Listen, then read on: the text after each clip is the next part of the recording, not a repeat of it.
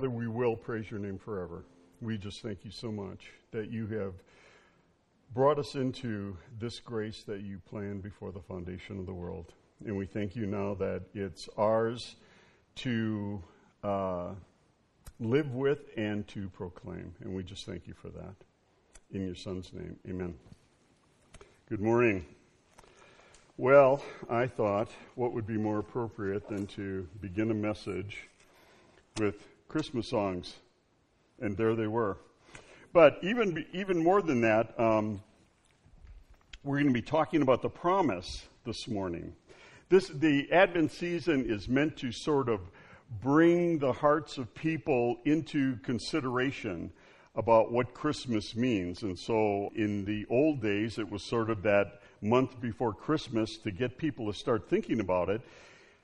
And there's a reason for that. It's kind of the same reason, in a way, that we celebrate the Lord's Supper. We start thinking about Christmas. We start thinking about what this means because some of the things that are so close to us just sort of become and can become ritual. Most of the people who celebrate Christmas this year in the entire world do not really truly understand what it means, but they're going to celebrate all the same. Now, I'm going to take a little bit of a pause here to tell you about another baby, another birth. And so, y'all need to be praying for Justin and Elaine this week because on Tuesday she's going to go in for a C section. Is that right? So, we're going to be praying like troopers. And somebody here is going to win a prize. They're going to name that baby after you. No. but, I mean, joy that a baby's coming into this. Well, so the thing is, talking about the promise. Angels we have heard on high, sweetly singing o'er the plains. Two things I want to draw your attention to in that one line alone. Uh, first of all, whoever put this song together understood that there was proclamation having to do with Jesus' birth. There's proclamation having to do with the promise. The other thing is that uh, apparently they didn't read their Bible very well because it never says the angels sing. A great multitude of the heavenly host appeared saying, not singing, but it, it sounds better that they sung. Hark the herald angels say, Who's that over there in the hay? No. Hark the herald angels sing, Glory to the newborn king. And what I'm trying to get to here is we do not worship a promise, we worship and follow and proclaim the promise. Right? And the fact is that in our Christmas songs, we talk about proclamation, and I think one of the things we forget is that if we really are followers of this promise, we need to proclaim. That is the element that we miss. We're going to be looking at that in the text here. But one thing I wanted to mention, and this kind of goes together with what TR was talking about this morning with regard to uh, breaking of the bread and who Jesus is, being uh, the creator of things. To the church of Laodicea, it's really interesting with all of the churches how Jesus introduces himself. These are his final words, and his final words were to churches. And it says here, the words of the Amen, the faithful and true witness, the beginning of God's creation. Not that Jesus was created, but before God created anything, knowing what was going to happen, he already put the promise in place. There would be a Savior, and that Savior had a name, and he knew where he would be born. Jesus is the beginning of God's creation of man the Savior, that person. Amazing. But what's interesting about this is that it's kind of backwards. He says, I'm the Amen. Now, usually we finish up with Amen, right? And then he says, I am the faithful and true witness.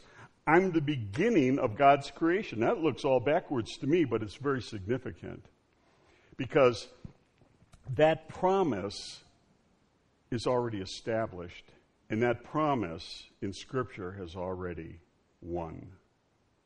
And we are just those people. If we know Jesus Christ, we get to run and proclaim because the battle has already been fought and won in the will of God. And that's amazing. You, I mean, who doesn't want to play, yeah, like John right now, shaking in his boots, waiting to see the Cowboys play. They could lose, although they're playing against the Texans. You know, it's like, ah, give them points. I know there weren't some happy, like JR, there was a grimace on his face when, he, when I said that. But you don't know that the Cowboys are going to win, right? But we know that Jesus is going to win. It's there. So that means that those who belong to the promise should be proclaiming louder and longer than ever before. And that's an interesting thing here. It says here, the faithful and true witness.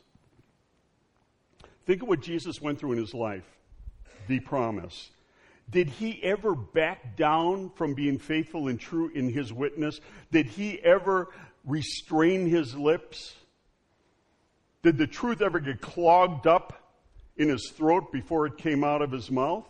He is the faithful and true witness. He did exactly what his father wanted him to do. And I think as children of the promise, boiling all this down to the end, is we have to be as faithful and true in our witness, in our proclamation, outside of these doors as he was in this life. Otherwise, we wouldn't be here right now. So if we belong to him, we have to do that. And the other thing I just want to say is this this has been impressed upon me more and more. You know, we talk about witnessing and we say, okay, yeah, what, what is that formula? And here's the one from Romans that we don't think about very often. If you confess with your mouth that Jesus Christ is Savior and was born in a manger, oh no, that's not what it says, is it? If you confess with your mouth that Jesus is Lord, Lord, not just King, but Lord. That means we have an obligation to obey. Why do you call me Lord, Lord, and you don't do what I tell you to do? Why do you call me Lord, Lord? Why do you say you belong to me, and yet I keep telling you what to do and you won't do it? Why don't, what is that?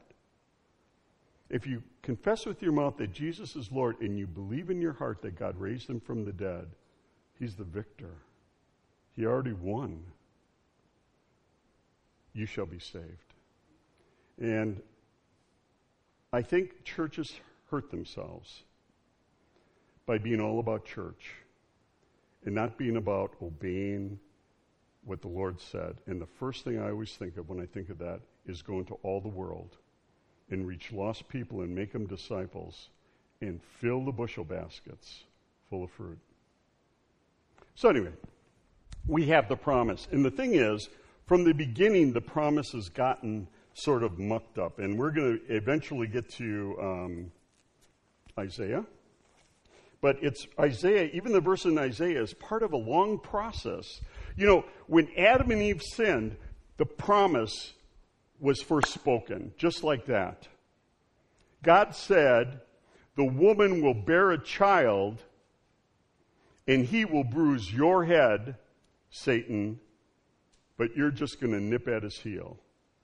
And the thing is, that's when the promise burst into life. And from that point on, mankind whatever mankind was, there was only two people at that point. They believed and were saved in their faith of God's promise. And God's promise is simply this a man is going to come and save us.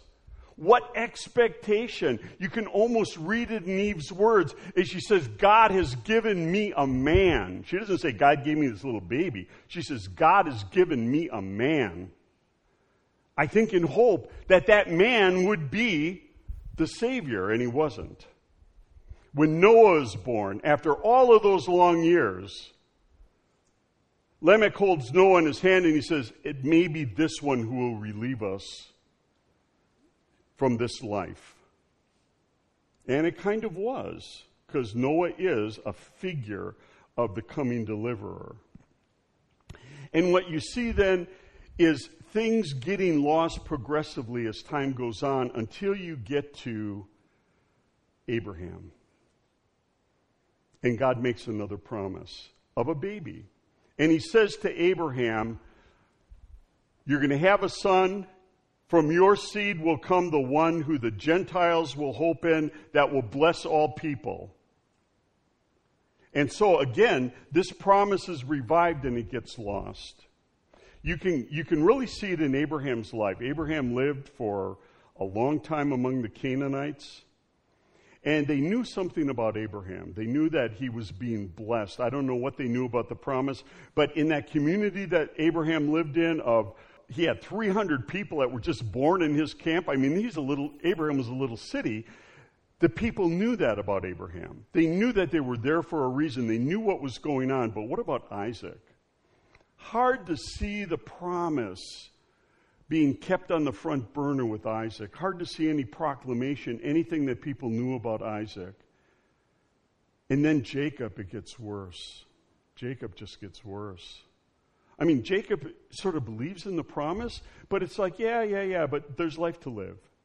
There's money to be made, there's women to get, there's, there's uh, a fortune to amass. I don't know exactly what was going through his mind, but you don't see it with him. What you see is a life of maybe a man with faith, but just clouded over with dust from the desert. You don't see anything about his home life that looks like a man who revered the promise. You don't see anything about his family that reflects the promise.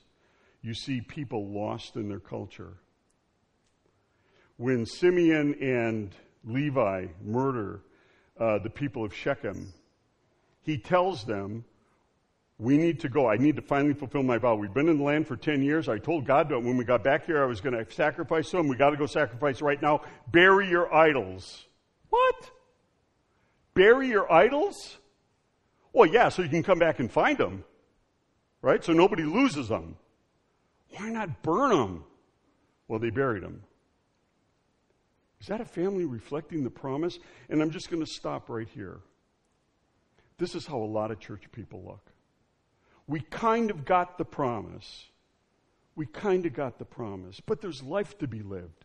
There's programs to watch. There's places to go. There's a fortune to amass. There's work to do. Very little proclamation in the church. I'm not just talking here, I've been around. Today, there's very little proclamation. It's all within these hallowed walls, so nobody can hear us. Culture destroys if we are not actively moving forward with our faith and proclaiming, culture destroys. And look what it did with this. You know, the, the thing about this is when Jacob gets, uh, there's a reason why I'm, I'm talking about all the stuff with Jacob, because one of the promises comes through Jacob. But when Jacob gets in front of Pharaoh and Pharaoh says, Tell me about yourself, Jacob says, I've lived 130 years. They have been short and evil. Is that the promise? No, that's Jacob's life as a man of faith. That was the promise. That if you put me off, if you don't make me first, here's what's going to happen. And look at what happened in his family. He, he had, well, I won't even talk about what he had. It's awful. And the worst trick of all was his sons said that Joseph had been killed. He labored under that for how many years? For at least 22 years, believing that he had lost his son. His sons kept that secret from him for 22 years, and when they finally come to him and they say, Hey, Joseph's alive, it says his heart revives. Can you imagine living 22 years with a dead heart? That's what happens if you don't live as a person of the promise. And so what happens? He goes to Egypt, and God grants him about 17 years of seeing grace that he did not deserve. He sees not only that Joseph is alive, but his family is growing and prospering. And the time comes for him to die. And that's what I'm getting to now. So if you have a Bible, turn to Genesis 49. In a surprise that only God could have planned, as Jacob is prophesying, actually. And he's giving a blessing on his sons. There's something that pops into his heart and his mouth, probably that he hadn't actually foreseen, but it's there. And when you get to the promise to Judah, you look at verse 8, it says, Judah, your brothers will praise you. Your hand shall be on the neck of your enemies, your father's sons shall bow down to you. Where is that coming from? I bet they were all surprised. And then look at verse 10. Here's the promise again, coming up at the end of this man's life. The scepter shall not depart from Judah, nor the ruler's staff from between his feet, until tribute comes to him to whom it shall be, and the obedience of the peoples will be his. And that word obedience is an interesting word because the thing is, when the writers of the Septuagint, the Greek New Testament, when they wrote that, they, they saw a different root there. It isn't just obedience, but it's the expectation, it's the anticipation, it's the hope. Well, that's what you do with a promise. You anticipate it. You, you expect it. You live. You know, like, like somebody promises you something big. You know, like, like if Roy were to promise Davis a car for Christmas, well, he'd be, he would be a very happy young man. I hope. Yeah, it depends on the car, right? Anyway, the point being is that there's anticipation, there's, there's joy, there's, there's hopping up and down, there's all that kind of thing. And that's the word they use. The expectation, the hope of the Gentiles will be in him. That goes right back to Abraham. What a funny thing that at the end of this man's life, his heart is not only revived, but God speaks to him and says, The promise is still valid the promise is coming. The, his, the history of Israel, then, what does that look like? So they, they go through this. God saves them through Moses. This looks good when God saves them through Moses. Very godly generation, built upon the promise. But as soon as they get into the land, if you read the book of Judges, it all goes downhill. It is lost. The, the anticipation, the following of the promise is lost almost over, overnight. Those last two, two stories at the end of Judges are actually the first two stories chronologically.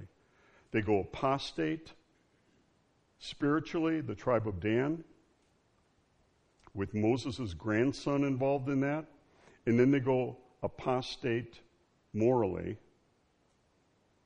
a whole town giving themselves to sexual perversion and homosexuality. And who is there to help them? Phineas. He's the guy in the book of Judges, uh, Joshua, and in the, uh, the Pentateuch. The point being is that they lost it right away. Where does it pop up again? It pops up with David.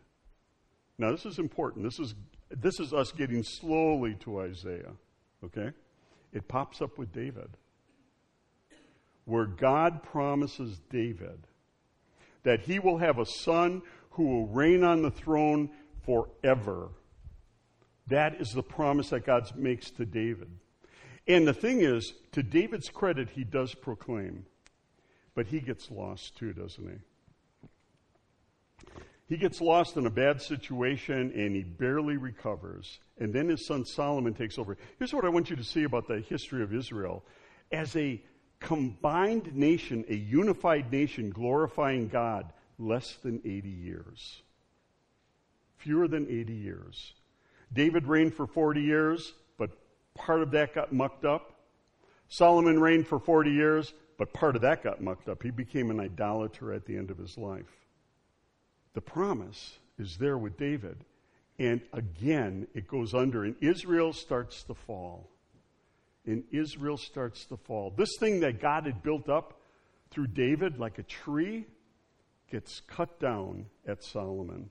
You realize that Solomon was a man of faith. God makes an eternal promise through Solomon, but you realize that Solomon also became an idolater. Solomon is cut out of the line of Jesus. Well, you say, yeah, in, in, I see his name in Matthew. That's right. Matthew is the legal genealogy of Jesus through Joseph, but Joseph wasn't a blood relative of Jesus. Mary was. And Mary doesn't go through Solomon at all. She goes through Solomon's brother Nathan to David, to Jesse. the promise can get lost. I guess that's what I'm trying to show you in all this. The promise gets lost, and I would venture to say that in Christianity today, the promise is lost for the most part. Because I think you only see the promise through proclamation. Now, our verse for today is Isaiah. Isaiah 11. There shall come forth a shoot from the stump of Jesse. Now, understand this when you read that. The stump of Jesse. The tree has been cut down, the tree destroyed itself. David helped destroy that. Solomon did the final work of hatcheting it up. There was no longer united Israel after Solomon. The stump. All that remains of the promise to David is a stump. How is God going to bring anything through this line? And it says then, there shall come a shoot from the stump of Jesse. You thought it was dead? It's not dead. See, in Isaiah's day, they had already gone through several bad kings. In Isaiah's day, it could be at the time that he's writing this, I'm not exactly sure when this is, but they could see that the Assyrians were going to take the northern kingdom. Northern kingdom had been ungodly forever. Where's the promise in that? They're gone. Where is the promise here? Is it in a godly king? Hezekiah's dad was awful. Hezekiah's dad was a king of Judah, but he was an awful man. He had no faith, he had no godliness, he had no nothing. Where was the promise? And so he says to Isaiah, It only looks like a stump, but I'm going to bring a shoot out of it. And then something very interesting here. He says, And a branch from his roots shall bear fruit. A branch from his roots shall bear fruit. Now, see, we know this Christmas story so far, so far, so good. We can just jump right over that. But what's so interesting is this. I, I get excited about this one. It says, "A nasar from his roots shall break forth." From his roots, a nasar will come and bear fruit. A nasar. That's the Hebrew word there. I know, right? The Hebrew word. For, I, am just trying to impress you with my Hebrew. A Nasar from his roots will bear fruit. A Nasar. It's really interesting, isn't it, that Jesus grew up in Nazareth, the place of the branch. He grew up in Nazareth. When you heard Jesus' name, you heard Jesus the branch. You know how we have George Bush? We're thinking about going to his museum while Janae's here. We don't even think of bushes when we think of George the Bush, do we? Back then, if you were a person of faith, you heard Jesus the branch. That's amazing. And he going to bear fruit. How is he going to bear fruit? By being a true and faithful witness. Jesus, the true and faithful witness, the firstborn of the dead and the ruler of kings on earth. That's also from Revelation. So, this is the promise. Jesus would bear fruit. It wasn't, he's trying, he, he's telling Isaiah, and Isaiah's telling the people, the promise isn't over yet. The branch will come and he will bear fruit. I always think that that's so interesting that the Pharisees say, they, they go after Nicodemus and say, Are you from Galilee too? Are you some kind of hick from the north? Look in your Bible and see no prophet will come from Galilee. Oh, guys, you should read your Bible before you say things like that. The branch, the Nasar, Jesus from Nazareth would come and bear fruit, and he did. So, in all of this, it seems like there needs to be proclamation, there needs to be a shout out of joy every day. You, you read Paul in 1 Corinthians. He said, For Christ our paschal lamb has been, been um, sacrificed. Let us therefore celebrate the festival. He's saying every day. Since Christ has been sacrificed, let us celebrate every day. Every day. Having something to tell people that the promise has come, the promise has been fulfilled. How will they know if we don't do it? You know, um, in the children's work, we were uh, doing, I, we are uh, doing Psalm 40. And see, this came from David. I, I just want to I just want to show you how true this is, though, and what a price or a, a, a value God puts on it. Um, so we're reading we're reading this, and uh, it's David talking. Uh, I waited patiently on the Lord. He inclined to me and he heard my cry. He drew me up from the pit of destruction out of the miry bog. He set my feet upon a rock, making my steps secure. He put a new song in my mouth a song of praise to our God. Now, many will see and fear and put their trust in the Lord. You see the proclamation and all that? Blessed is the man who makes the Lord his trust and does not go after the proud, those who run astray after a lie. You have multiplied, O Lord your God, your wondrous deeds and your thoughts toward us. None com- compare with you. I proclaim and tell of them, but they're more than can be told. Now, here's us good church people, in sacrifice and offering you have not desired, but you'd given me an open ear. In Hebrews, it's Jesus, when this is used to Jesus, it says, You've given me a body. You've given me an open ear. Burnt offering and sin offering you have not required, people. You don't have to go to church. You don't have to do any of that stuff what he gives you is different. And the thing is, what's so interesting to me is given me an open ear. How that when the cloud came over at the transfiguration, when the cloud came over, Peter, James, and John, what did God say? This is my beloved son in whom I am well pleased. Listen to him. I say that as Arnold Schwarzenegger. Listen to him. That's not God. But the point being is that it's so important to listen to him. Why do you call me Lord, Lord, and you don't do what I ask you to do? And he wants us to proclaim. He wants us to proclaim. So then we get to Luke chapter 2. I mean, how can you preach a Christmas message without going to Luke 2, right? And in Luke 2, 25, we get introduced to a guy named Simeon, a man full of the Holy Spirit, and it had been revealed to him by the Holy Spirit that he should not see death until he had seen the Lord's Christ. And inspired by the Spirit, he goes up into the temple. At that point, Mary and Joseph bring the child into the temple to dedicate him. Simeon sees him, he picks him up in his arms. And this is going to go all the way back to what Jacob said Sovereign Lord, as you have promised, do now dismiss your servant in peace, for my eyes have seen your salvation, which you have prepared in the sight of all the people, all the nations, a light for revelation to the Gentiles, and for glory to your people Israel. Wow. He proclaimed it.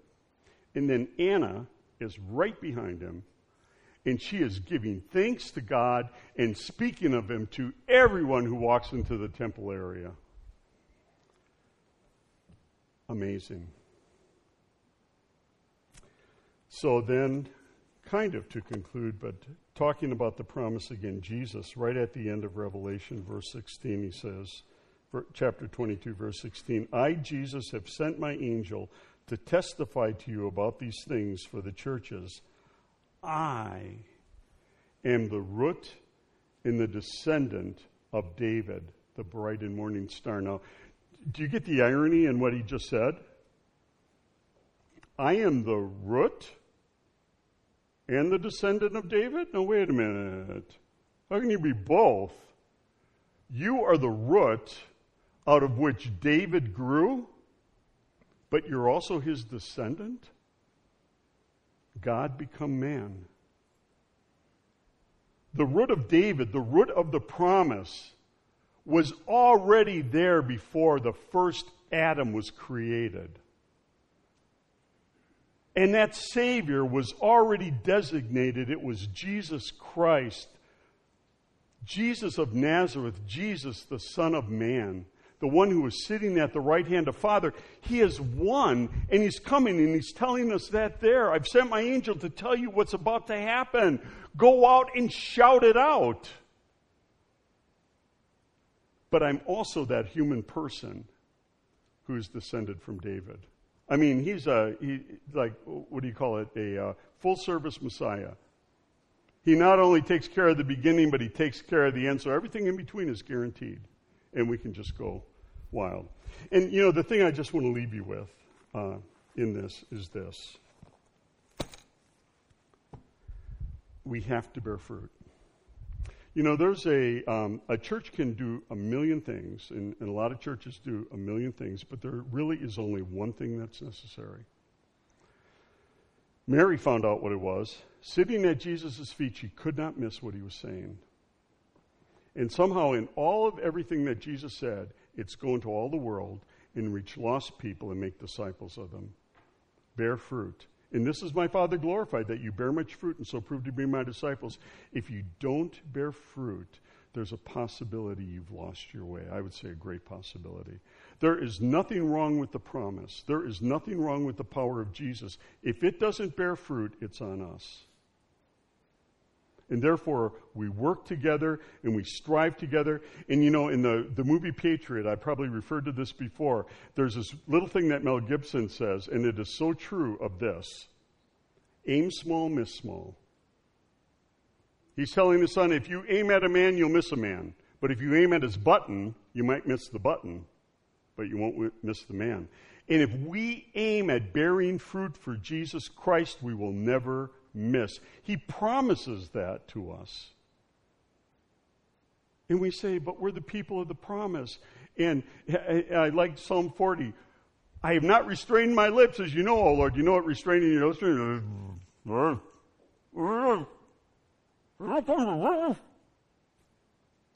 Why restrain our lips?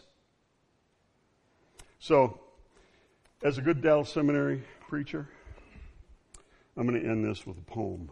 Three points in a poem. There were three points in there somewhere, but I'm going to end it with a poem. It's not a Christmas poem, but it kind of is.